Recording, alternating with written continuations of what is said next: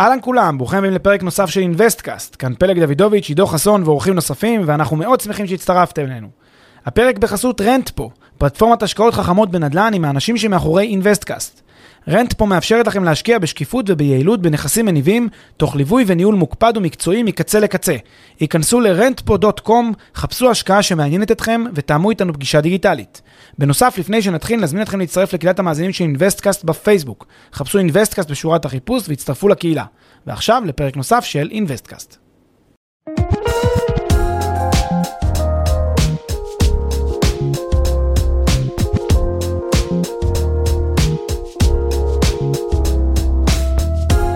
אהלן פלג, בוקר טוב. בוקר אור עידו, מה שלומך? טוב, מה העניינים? בסדר גמור. אה, יופי, התכנסנו היום אה, לדבר על השקעות המונים ועל אה, תקנות רכז הצעה ועל האפשרויות שהם פתחו ליזמים ולמשקיעים. אז בוא פלג נגיד אה, כמה מילים על הרגולציה הזאת ועל הפלטפורמות שהתחילו לצוץ אה, ומה שנקרא להתלבש עליהן. כן, אז uh, תחום uh, השקעות המונים ותקנות רכז הצעה, שזה סוג מסוים של uh, תקנות בתוך הנושא הזה של השקעות המונים או השקעות המון, Crowd Investing, זה למעשה צורה מסוימת שבאמצעותה חברות יכולות לגייס כספים מהציבור הרחב, מההמון מה שנקרא, דרך פלטפורמות, שהפלטפורמות האלה מכונות רכז הצעה. בפרק הזה נסביר גם איך זה עובד, כמה זה עובד, אה, למה זה עובד, גם את הצורך, גם את הפתרון עצמו, אבל בגדול, בצורה הכי פשוטה, זה דרך של חברות לגייס כספים מהציבור למטרת אה, פעילות החברה, בין אם זה למטרת הקמה של מיזם, בין אם זה פרויקט מסוים שהם עושים, נדל"ן, אה, תחומים אחרים, סטארט-אפים. זה התחום של רכז הצעה, זה התחום של השקעות המונים. ומה באמת הצורך בתקנות האלה של רכז הצעה? כי הרי חברות או יזמים שהיו צריכים כסף לפרויקט, אה, בין אם בדרך של חוב או בין אם בדרך של equity, היה להם אפשרות לגייס גם לפני התקנות האלה, מהמוסדיים, מפרטיים, מהציבור הכללי. למה אנחנו בכלל צריכים את התקנות האלה ספציפית של רכז הצעה? כן, אז בואו נעשה קצת סדר אה, באפשרויות אה, ש, שעומדות בפני חברה, ובתיאוריה העולם הזה של אה, גיוסי הון, אה, אה, כן, לפני אה, דיני ניירות ערך, מה, ש, מה שחולש על התחום הזה היום, לפני הדבר הזה אפשר היה לומר שכל חברה הייתה יכולה לגייס כמה כסף שהיא רוצה, באיזה צורה שהיא רוצה, אה, ובעצם אה, כל חברה הייתה יכולה להתנהל מול כן, לעשות איזשהו ערב, השקה, להגיד בפני אלף איש באולם גדול, בואו תשקיעו בי, כי זה מה שהחברה הזאת עושה, ובסוף הערב היו מגיעים אנשים, מפקידים צ'ק ונהיים בעלי מניות בחברה הזאת. אז ככה אפשר היה לעשות ולגייס כספים בעידן שלפני אה, אה, רשויות ניירות ערך. אלא מה, שכמו כל דבר טוב, גם, הדבר, גם הפרקטיקה הזאת נתקלה בהרבה מאוד בעיות, והבעיות המרכזיות שיש בעולם הזה של השקעות הן כמובן הונאות, רמאויות, עוקצים, אה, פונזי, אה, פירמידות, כל התהליכים האלה שאנחנו מכירים ונרתעים מהם מאוד היום.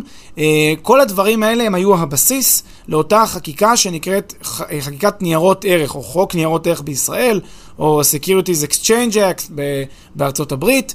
אה, שזה בעצם חקיקות שהמטרה שלהם היא בסוף להגן על המשקיעים. להגן על המשקיעים כדי למנוע ממשקיעים להפסיד את הכסף שלהם בצורה לא אחראית, להפסיד את הכסף שלהם בצורה אה, מוחלטת, אה, והחקיקות האלה, גם של רשויות הניירות ערך בישראל, גם של רשויות ניירות ערך בחו"ל, בסוף מה שהן עושות, הן נותנות שקיפות וגילוי נאות למשקיעים של מידע. והן בעצם אומרות לחברות, עכשיו כשאתן באות לגייס כסף לטובת מיזם, לטובת פעילות, לטובת דבר, אתן לא יכולות לעשות אירוע כזה גדול ולהגיד לאנשים בואו תשקיעו, אתן צריכות בראש ובראשונה לעשות אה, דבר שנקרא תשקיף. אז צריך להבין עוד פעם, הכלל הגדול שיצרו רשויות ניירות ערך בעולם הוא הכלל שמחייב חברות לגייס כספים באמצעות תשקיף. כלומר, אם אתם לא עושים, אם, אם את כחברה לא עושה תשקיף, את לא יכולה לגייס כסף מההמון. נקודה. אה, זה הכלל, לכלל הזה התפתחו חריגים. אבל לפני שאני אגיד את החריגים, אני רוצה להגיד קודם כל מה, מה אומר הכלל בצורה הפשוטה. חברה, כדי לעמוד בכלל הזה, היא צריכה בעצם להכין דוח מאוד מאוד מפורט, שכולל את תיאור עסקי התאגיד, שכולל את המטרה של גיוס הכספים, שכולל את מבנה הגיוס, מבנה החברה, כמות המניות שיש לחברה לפני הגיוס ואחרי הגיוס, ואם די הנחת דילול מלא או לא דילול מלא, דילול חלקי, וצריך אה, להכיל כמובן דוחות כספיים של החברה, כל הדבר הזה, ועוד כמובן אלמנטים נוספים, הם מה שעומד בבסיס תשקיף. עכשיו, תשקיף זה רק הצעד הראשון שהחברה עושה, היא גם צריכה להפוך לחברה ציבורית. חברה ציבורית, חלים עליה הוראות של חברה ציבורית, שזה אומר דירקטוריון של חברה ציבורית, ובעלי מניות שמקבלים החלטות כמו שמקבלת חברה ציבורית, ותהליכים מאוד מורכבים של תוך דיני החברות, באופן שבו מתנהלת אותה חברה ציבורית. ובמילים אחרות, כל מה שהרגע אמרתי זה שכל מה שהופך חברה מחברה פרטית לחברה ציבורית, או אותו אלמנט של תשקיף פלוס המעבר לחברה ציבורית, זה דבר שעולה המון המון המון כסף. אה, ולמעשה, הכלל הגדול בעצם אומר, צריך הרבה מאוד כסף כדי לעמוד בו. ולכן, רשויות ניירות ערך בעולם לא רק כתבו את הכלל, שאומר שצריך תשקיף וצריך להפוך לחברה ציבורית, אלא הם גם נתנו באותה נשימה את החריג לכלל. ומה זה החריגים לכלל של אה, חובת התשקיף? יש מספר חריגים. אה, החריג הכי מוכר ומרכזי זה מה שמכונה הנפקה פרטית. הנפקה פרטית זה אומר שהחברה שלנו מגייסת כסף באופן אה, פרטי, כשהפרטי פה אומר לא ציבורי. אם זה לא ציבורי זה לא מההמון, זה לא מהרבה אנשים, אלא זה מעט אנשים, ואז החריג אומר, אם תציעו לפחות מ-35 ניצאים את, ה, את, ה, את ההשתתפות בהשקעה הזאת, כי אז אתם פטורים מחובת התשקיף ופטורים מכל הדברים שהרגע אמרנו. אה, ואז מה זה אומר? זה אומר שאם יש לי עד 35 ניצאים, אנשים שפניתי אליהם והצעתי להם להשתתף גם מבלי קשר לשאלה אם נכנסו או לא נכנסו לעסקה בסוף, אה, אם הצעתי לפחות מ-35 אנשים, אז אני פטור מחובת התשקיף. ואז אני בעצם מחוץ לעולם דיני ניירות ערך ואני בהנפקה הפרטית. שימו לב שכבר אני נוגע אולי בבעיה שאנחנו תכף נדגיש אותה, הדבר הזה הוא, הוא קטן מדי, כן? 35 אנשים זה, זה מעט מדי אנשים, אבל תכף נרחיב לגבי זה. אז זה החריג הראשון, חריג ההנפקה הפרטית. החריג השני של uh, חובת התשקיף זה מה שמכונה accredited investors, או משקיעים כשירים. משקיעים כשירים זה משקיעים מתוחכמים, שחקנים מתוחכמים, שזוכרים הרי מה הרציונל, הרציונל המקורי הוא כאמור הגנה על משקיעים. מי לפי ההיגיון של החוק לא צריך הגנה? משקיעים מתוחכמים, כי הם מתוחכמים. כי יש להם הון ויש להם כסף והם מבינים מה הם עושים, זאת לפחות ההנחה של חוק ניירות ערך, ולכן אם אתה משקיע כשיר או את משקיעה כשירה, כלומר שיש לכם, אתם עומדים בהוראות החוק ובתוספת הראשונה או השנייה לחוק ניירות ערך יש בדיוק את ההגדרה למה זה משקיע כשיר, בדרך כלל זה הון עצמי של משהו כמו 8 מיליון שקל ומחזור הכנסות אה, של 2 מיליון שקל בשנה, אם אני לא טועה. מספרים כאלה אה, יחסית משמעותיים שלא בקלות עומדים בהם. מי שעומד במספרים האלה הוא נחשב משקיע כשיר, ואז הוא לא נדרש, לא נדרש בתשקיף כשמציעים למשקיעים כשירים. כמה משקיעים כשירים אפשר? אפשר למעשה אין סוף. כי לא צריך את ה-35, לא צריך את ההגבלה, כי זה חריג אחר, זה חריג נפרד. ולכן משקיעים כשירים הוא בעצמו חריג לכלל הגדול של אה, הצורך בתשקיף. עוד כל מיני חריגים, סתם ככה לידיעה, זה נושא של הקצאות לעובדים, הנפקות, אה, אה, פרסום כללים, אני רק מפרסם באופן כללי בלי לרדת לפרטים, גם זה פטור מתשקיף. אז כל מיני דברים כאלה, הם, הם, יש, הם בגדר החריג לכלל, שהוא חובת התשקיף.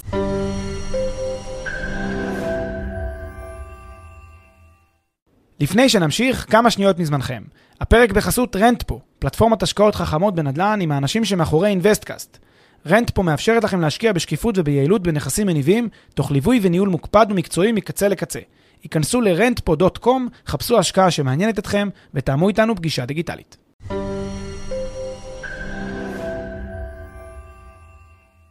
אז יש כלל גדול, מה שקראת לו, כן? אה, כן? גיוס הון לחברות טעון תשקיף שאושר על ידי רשות ניירות ערך, ויש חריגים לכלל הזה, בהנפקה פרטית עד 35 ניצאים, ומשקיעים אה, כשירים, והקצות לעובדים, ופרסום כללי, והמון חריגים. למה, מה, מה הרכז הצעה, מה, מה היתרון שלו, למה הוא נוצר, מה, מה בכל זאת היה צורך? בדיוק. אז כמו שאמרתי קודם, נגעתי בבעיה המרכזית של עולם התשקיפים, וזה המחיר הכלכלי הכבד, שצריך לשלם כדי להפוך לחברה ציבורית. אה, לא ניכנס פה לעולם של השיקולים למה להפוך לחברה ציבורית בכל זאת, כי יש פה הרבה שיקולים טובים גם, לא רק אה, המחיר, אבל כעיקרון צריך להבין שזה בכל זאת דבר מאוד מאוד יקר, ולא כל חברה בכלל מסוגלת. אגב, גם עניין של ה-qualification אה, של החברה. צריך הון עצמי מינימלי בכלל כדי להתמודד לדבר הזה, מבחינת רישום למסחר בבורסה, לכל הפחות, הון עצמי של נניח 25 מיליון שקל או משהו כזה. אז בעצם יש כאן הרבה דרישות שהן דרישות מאוד מאוד כבדות מחברה לפני שהיא הופכת לחברה ציבורית או לפני שהיא מוציאה תשקיף, וזה דבר שהוא מאוד מאוד יקר. ובעיה נוספת עם, ה, עם, ה, עם החריגים האלה, זה שהם מצומצמים מדי, זוכר שאמרתי קודם על ה-35 איש? בסוף 35 אנשים זה באמת לא הרבה אנשים. אה, למשל, אם אתה עושה עכשיו כנס גדול שאתה רוצה להביא אה, אנשים כדי שישתתפו באיזשהו מיזם או איזושהי חברת סטארט-אפ או איזשהו פרויקט נדל"ן או you name it, בדרך כלל מגיעים לאירוע כזה 100-150 איש שיכולים להגיע להיכל. עכשיו, אם יש 100-150 איש באולם, אתה לא יכול לדבר איתם על העסקה, או לא, לא יכול לרדת לספציפיקציה של העסקה, כי לפי הדרישה של אה, חוק ניירות ערך, אסור להציע ליותר מ-35 אנשים. אז אסור אפילו להציע להם ליותר מ-35. אז לכן מה שאתה צריך לעשות, אתה צריך אולי לעשות איזשהו פרסום כללי כזה, עקרוני, לראות מי מעניין אותו להמשיך בתהליך, ואז לצמצם אותו עד שאתה תגיע ל-35 איש. בקיצור, זה אה, מה שנקרא אה, בעיה של... אה, תכולה יותר מדי אה, כבדה שהחוק הזה בעצם אה, אה, אה, יוצר, וזה בעצם אה, פוגע בסוג מסוים של חברות. ו- וכדי שנבין את זה, צריך להסתכל על עולם החברות, בטח בגיוסים מהסוג הזה, לשלושה סוגים. יש חברות ש- ועולה, שהולך לפי הגודל שלהם, כן? יש חברות שהן חברות גדולות, שחברות גדולות זה חברות שיש להן גם את ה-qualifications וגם את היכולות וגם את היכולות הכספיות להתמודד עם תשקיף. ועבורם גיוס לפי תשקיף הוא גיוס אה, אפשרי כלכלית ואפילו כדאי. כאמור זה לנושא נפרד.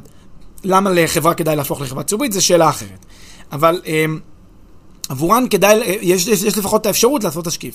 יש מהצד השני של המתרס חברות קטנות. חברות קטנות, עסקים משפחתיים של אה, שניים, שלושה, ארבעה עובדים, לא צריכים גיוסים גדולים. הם יכולים ללכת לדוד, לדודה, ולגייס מהם 100-200 אלף שקל בשביל להתחיל להתנהל, מספרה קטנה או מכולת. לא צריך פה אה, מיליוני שקלים לגייס, לא צריך לאסוף עכשיו, לעשות אה, אה, פגישה של 30 ומשהו איש, של 40 או 50 איש, כדי לגייס כמה מאות אלפי שקלים בשביל העסק.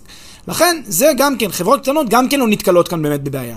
מי נתקל בבעיה? אותן חברות בינוניות. החברות שצריכות כמה מיליונים של שקלים, שלא מספיק להביא אותם מהחבר, אה, בן דוד, דודה, ולגייס אותם ככה, וצריך לפנות לקהל יותר רחב. וכשאתה מתחיל לפנות לקהל יותר רחב, פה פתאום נוצר המתח. עכשיו, הרבה מאוד פעמים החברות הבינוניות האלה, הן אלה שהכי זקוקות.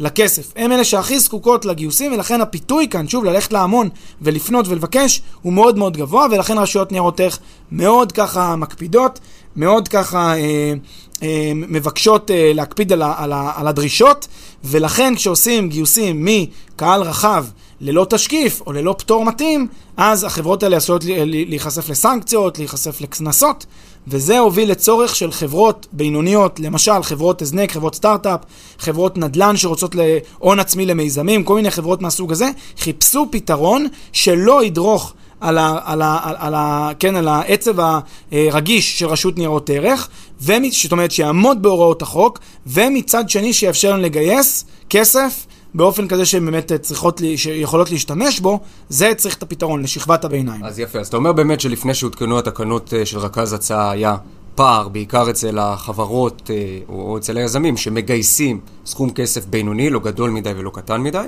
אה, תכף אולי גם באמת ניכנס להוראות החוק ולספציפיקציות של תקנות רכז הצעה, אבל אתה אומר, בכל אופן הדבר הזה קרה בשבילם, בשביל אותם גיוסים בהיקפים בינוניים.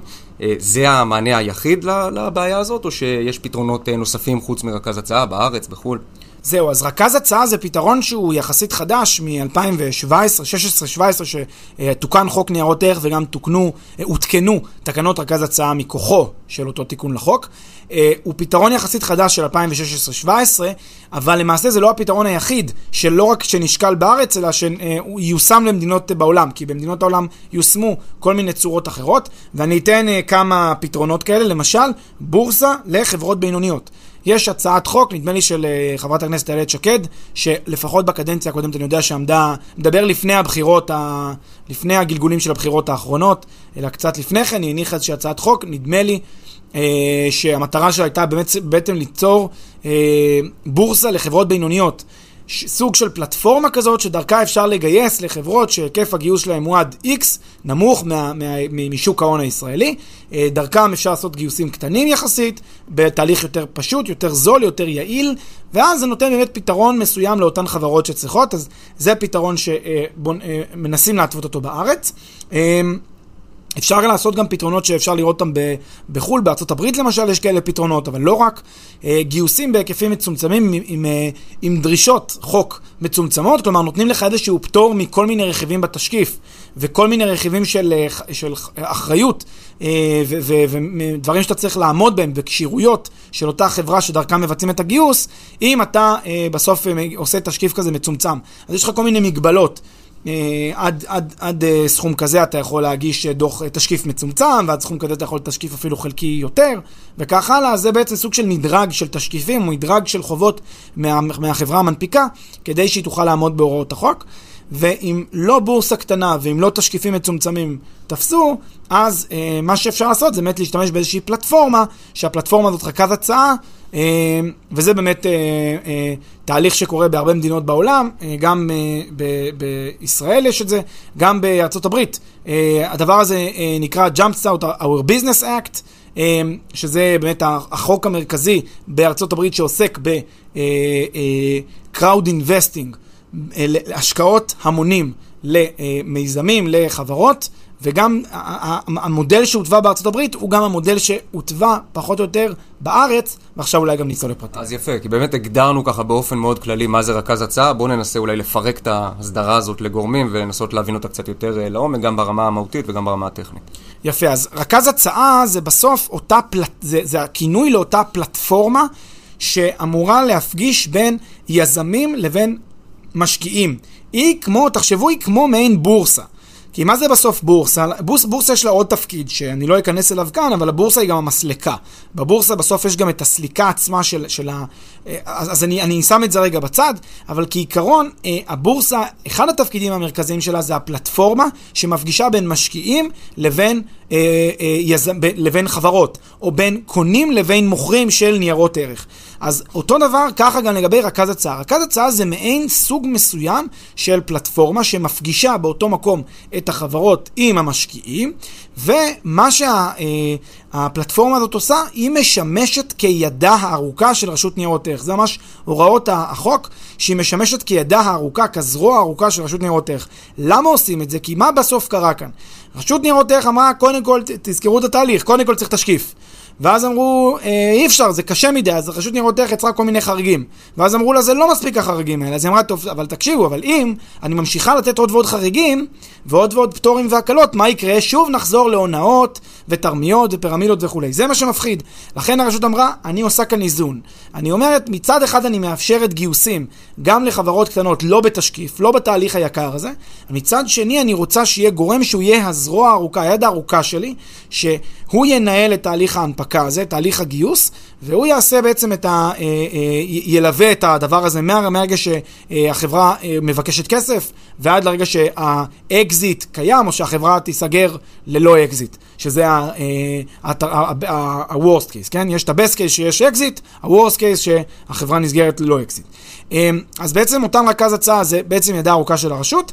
מה שהם מטילים על, על, על הפלטפורמה הזאת, על אותה רכז הצעה, זה לגלות בצורה יחסית מצומצמת בהשוואה לתשקיף מידע על החברות המגייסות דרכן. עכשיו כאן זה יכול להיות, התפתח בארץ, ואנחנו תכף נסביר למה, יותר בתעשיית ההייטק, בתעשיית הסטארט-אפים, לא הייטק בהכרח, אלא גם סטארט-אפים, אבל אה, זה יותר התפתח בפלטפורמות רכז הצעה שאנחנו מכירים אה, בארץ, ומה שקצת אה, עכשיו בתקופה האחרונה מתפתח זה גם עולמות נוספים כמו נדל"ן, כמו השקעות בכלל, כמו כסף, דברים מהסוג הזה, שזה טיפה יותר...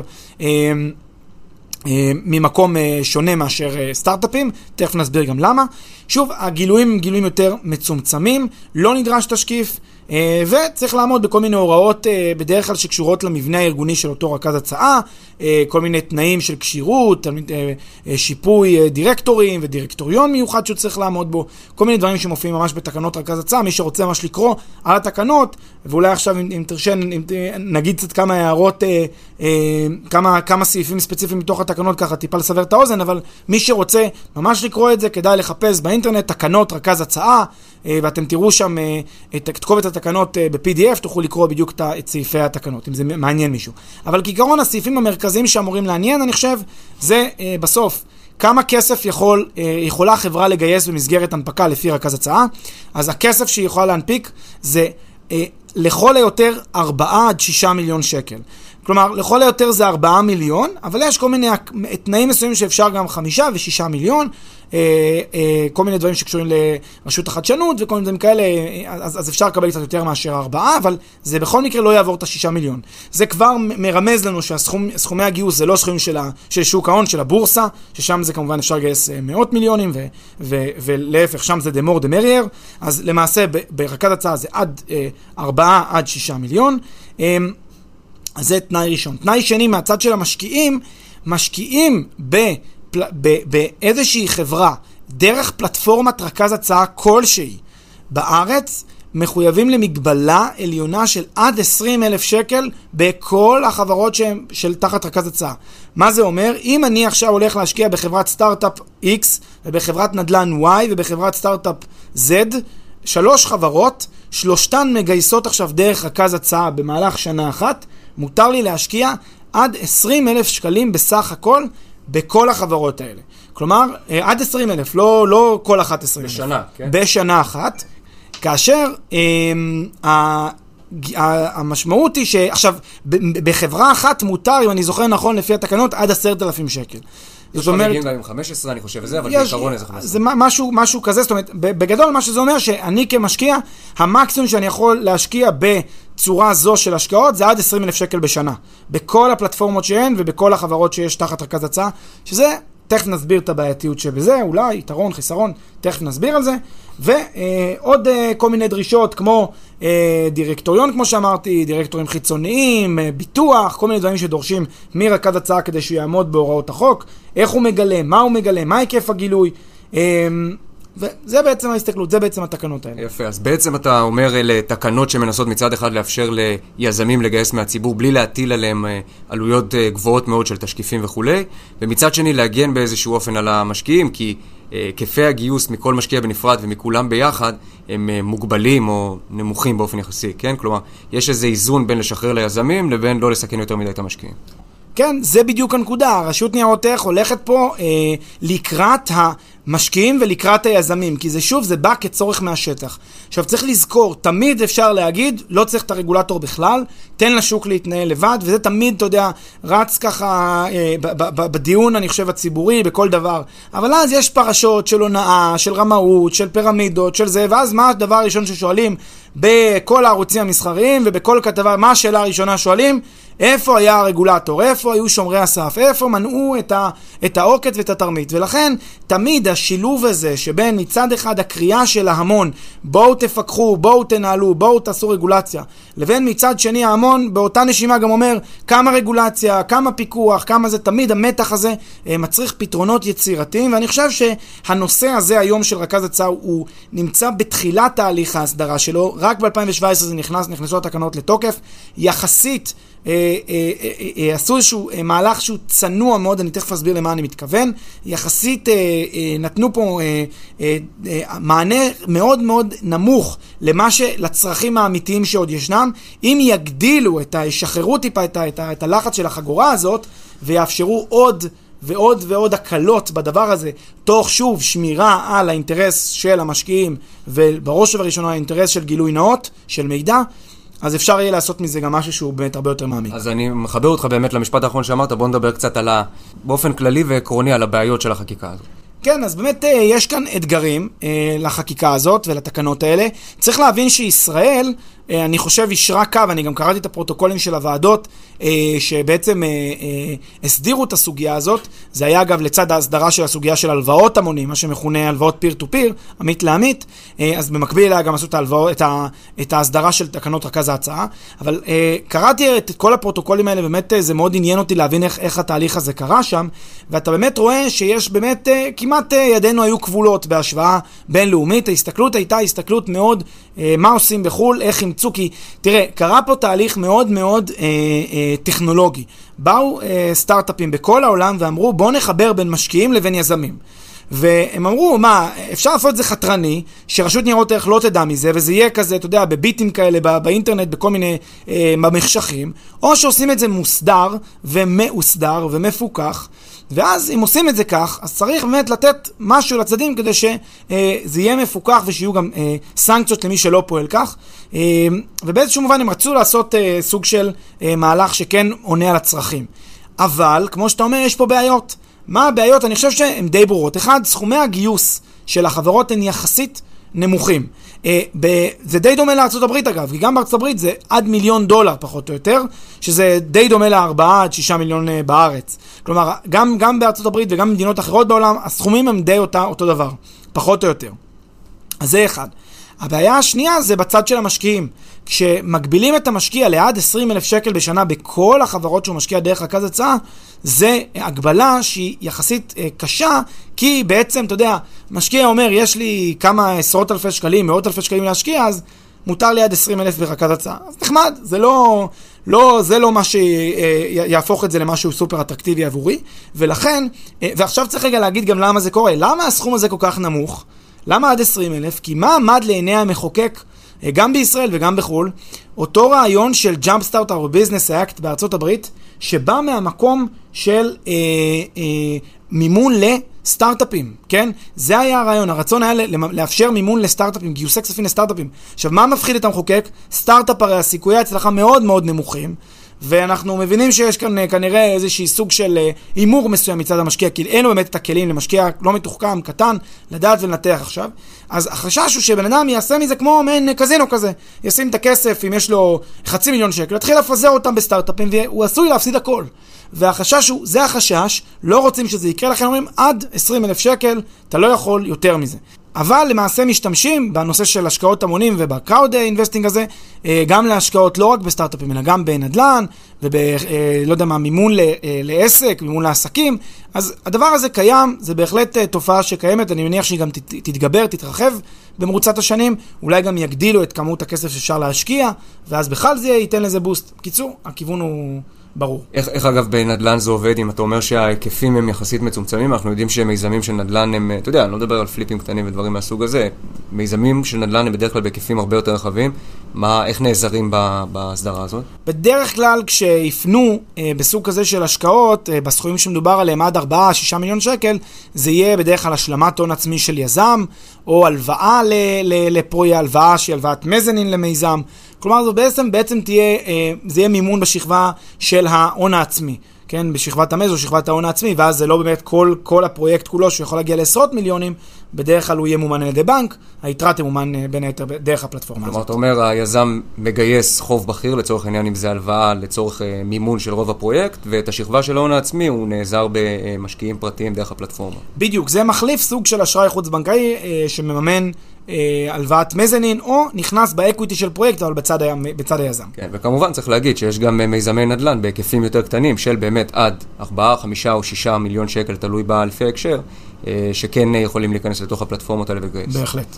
יפה, אז, אז באמת אתה אומר יש אתגרים, זה קצת מצומצם, מוטה לסטארט-אפים, בנדל"ן זה מתאים למימון של אה, שכבת אה, מימון שנייה נקרא לזה, או, או משהו כזה, אה, או למיזמים קטנים. לאור האתגרים האלה שהחקיקה מייצרת אה, למגייסים, אתה רואה כיוונים אחרים או שונים להמשך? אני שואל את השאלה, מה יקרה קודם? אה, האם אה, קודם תקום בורסה קטנה? ש, ש, שדרכה יבצעו את הגיוסים לפרויקטים ולמיזמים ולחברות שהן חברות בינוניות, או שאחת הפלטפורמות שכיום קיימת גם בארץ וגם בחו"ל, היא תהפוך להיות הבורסה הקטנה הזאת. אין לדעת. Uh, הכוונה היא ברורה, הכוונה היא כן לאפשר לחברות בינוניות לגייס כספים, והכוונה היא כן להעמיק את פעילות ה-crowd investing uh, גם בארץ וגם בחו"ל.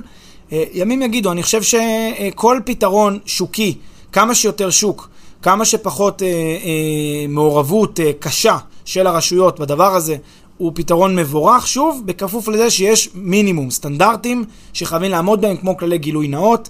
אה, מתוך רצון באמת למנוע אה, אה, פגיעה בכספי משקיעים, ושוב, צריך לזכור מה שאנחנו תמיד אומרים באינבסטקאסט.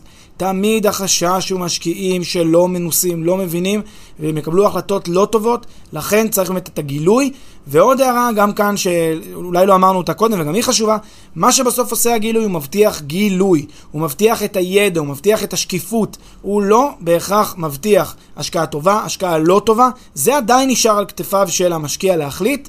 אה, אני חושב שיש גם השקעות טובות בפלטפורמות כאלה, אפשר למצוא אותן.